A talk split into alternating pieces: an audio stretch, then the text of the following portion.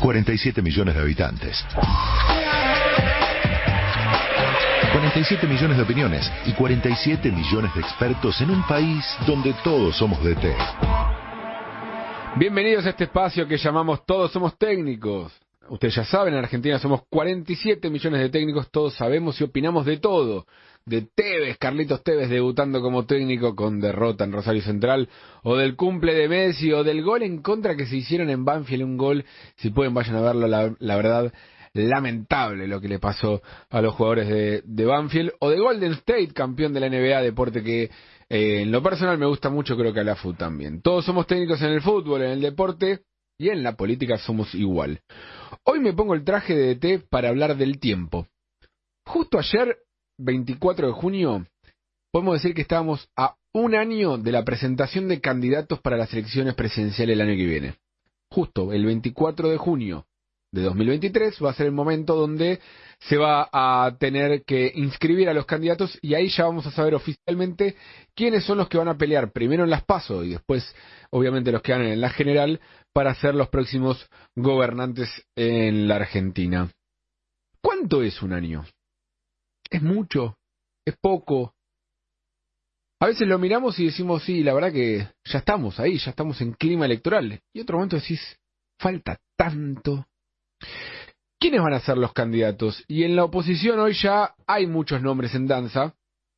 Se sabe que, no sé, Horacio Rodríguez Larreta, Patricia Bullrich, las dudas con Mauricio Macri de si va a jugar o no, María Eugenia Vidal, algunos la notan ahí, en el radicalismo Facundo Manes, Gerardo Morales, Alfredo Cornejo, desde el peronismo republicano Miguel Pichetto se anota también como presidenciable, o desde el lado liberal Ricardo López Murphy, Fuera de Juntos por el Cambio uno ya sabe que un Javier Milei ya se presenta como presidenciable. La izquierda tiene, va a tener seguramente sus candidatos. Miriam Bregman, por ejemplo, el otro día ya el, su partido la postuló como posible presidenciable dentro de la interna del, del FIT, del Frente de Izquierda. Hay nombres en danza. Más difícil en el oficialismo donde es todo motivo de discusión en un momento convulsionado del frente de todos.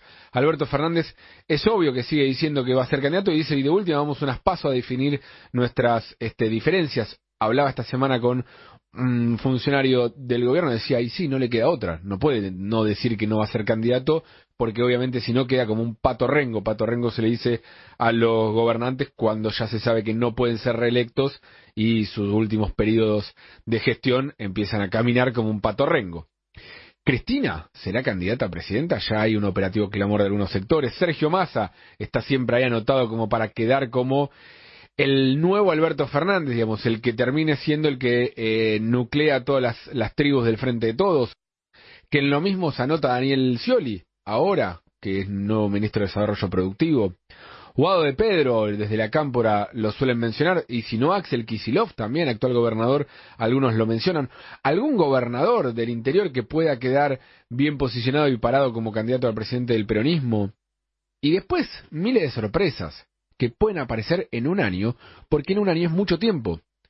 En el mundo, en las últimas elecciones, en gran parte del mundo, hubo sorpresas, hubo dirigentes que un año antes ni siquiera figuraban con expectativas de llegar a ser. Por ejemplo, eh, Hernández, el de Colombia que perdió en el balotaje, en la previa no se, no se lo, no se lo mencionaba y llegó a estar ahí nomás. Finalmente fue Gustavo Petro que venía más posicionado, pero tampoco con expectativas muy altas de llegar a ser. Pero más que quién va a ser candidato, creo que la pregunta que nos tenemos que hacer es el para qué. Porque si vienen candidatos que no saben qué van a hacer, es donde tenemos problemas. En la oposición yo le diría que con matices parecen tenerlo un poquito más claro. En Juntos por el Cambio están armando planes, están hablando y pueden tener muchísimas diferencias sobre eh, estilos y sobre todo sobre velocidades e implementar determinadas cosas, pero el rumbo lo tienen más o menos eh, hablado y tienen bastantes coincidencias sobre cuáles son los temas que hay que arreglar mi ley desde lo liberal o la izquierda desde lo más trotskista, también tiene bastante claro qué es lo que, hay que hacer. ¿Y el oficialismo? Muy difícil ese punto en el oficialismo, porque hoy vemos que las, tribus que, que están en el frente de todos tienen proyectos distintos de país, tienen ideas distintas, por más que en lo discursivo digan y repitan la justicia social, la distribución, no piensan igual lo que hay que hacer con la economía.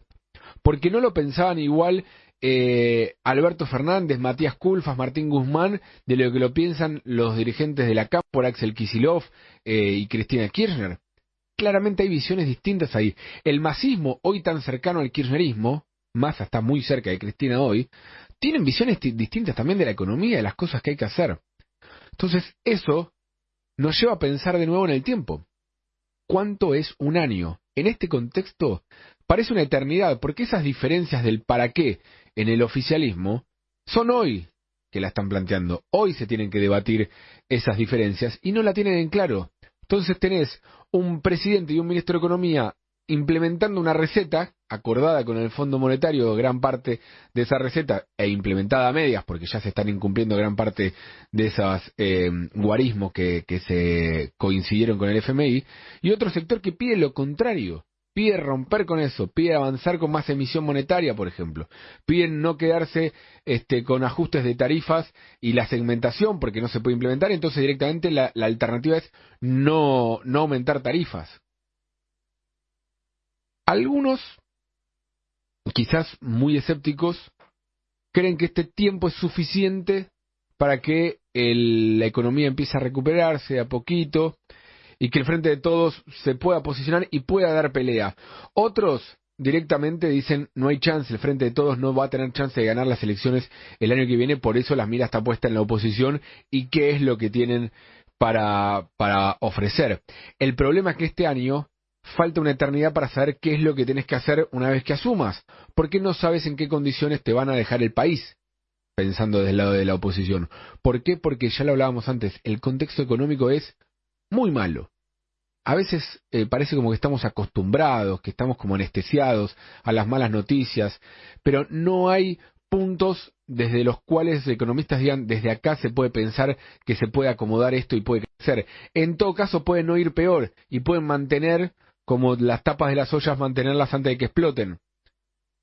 Pero en inflación, en reservas, en dólar, son todos números que realmente esta semana se hicieron muy difíciles. ¿Cómo hacemos para pasar este año?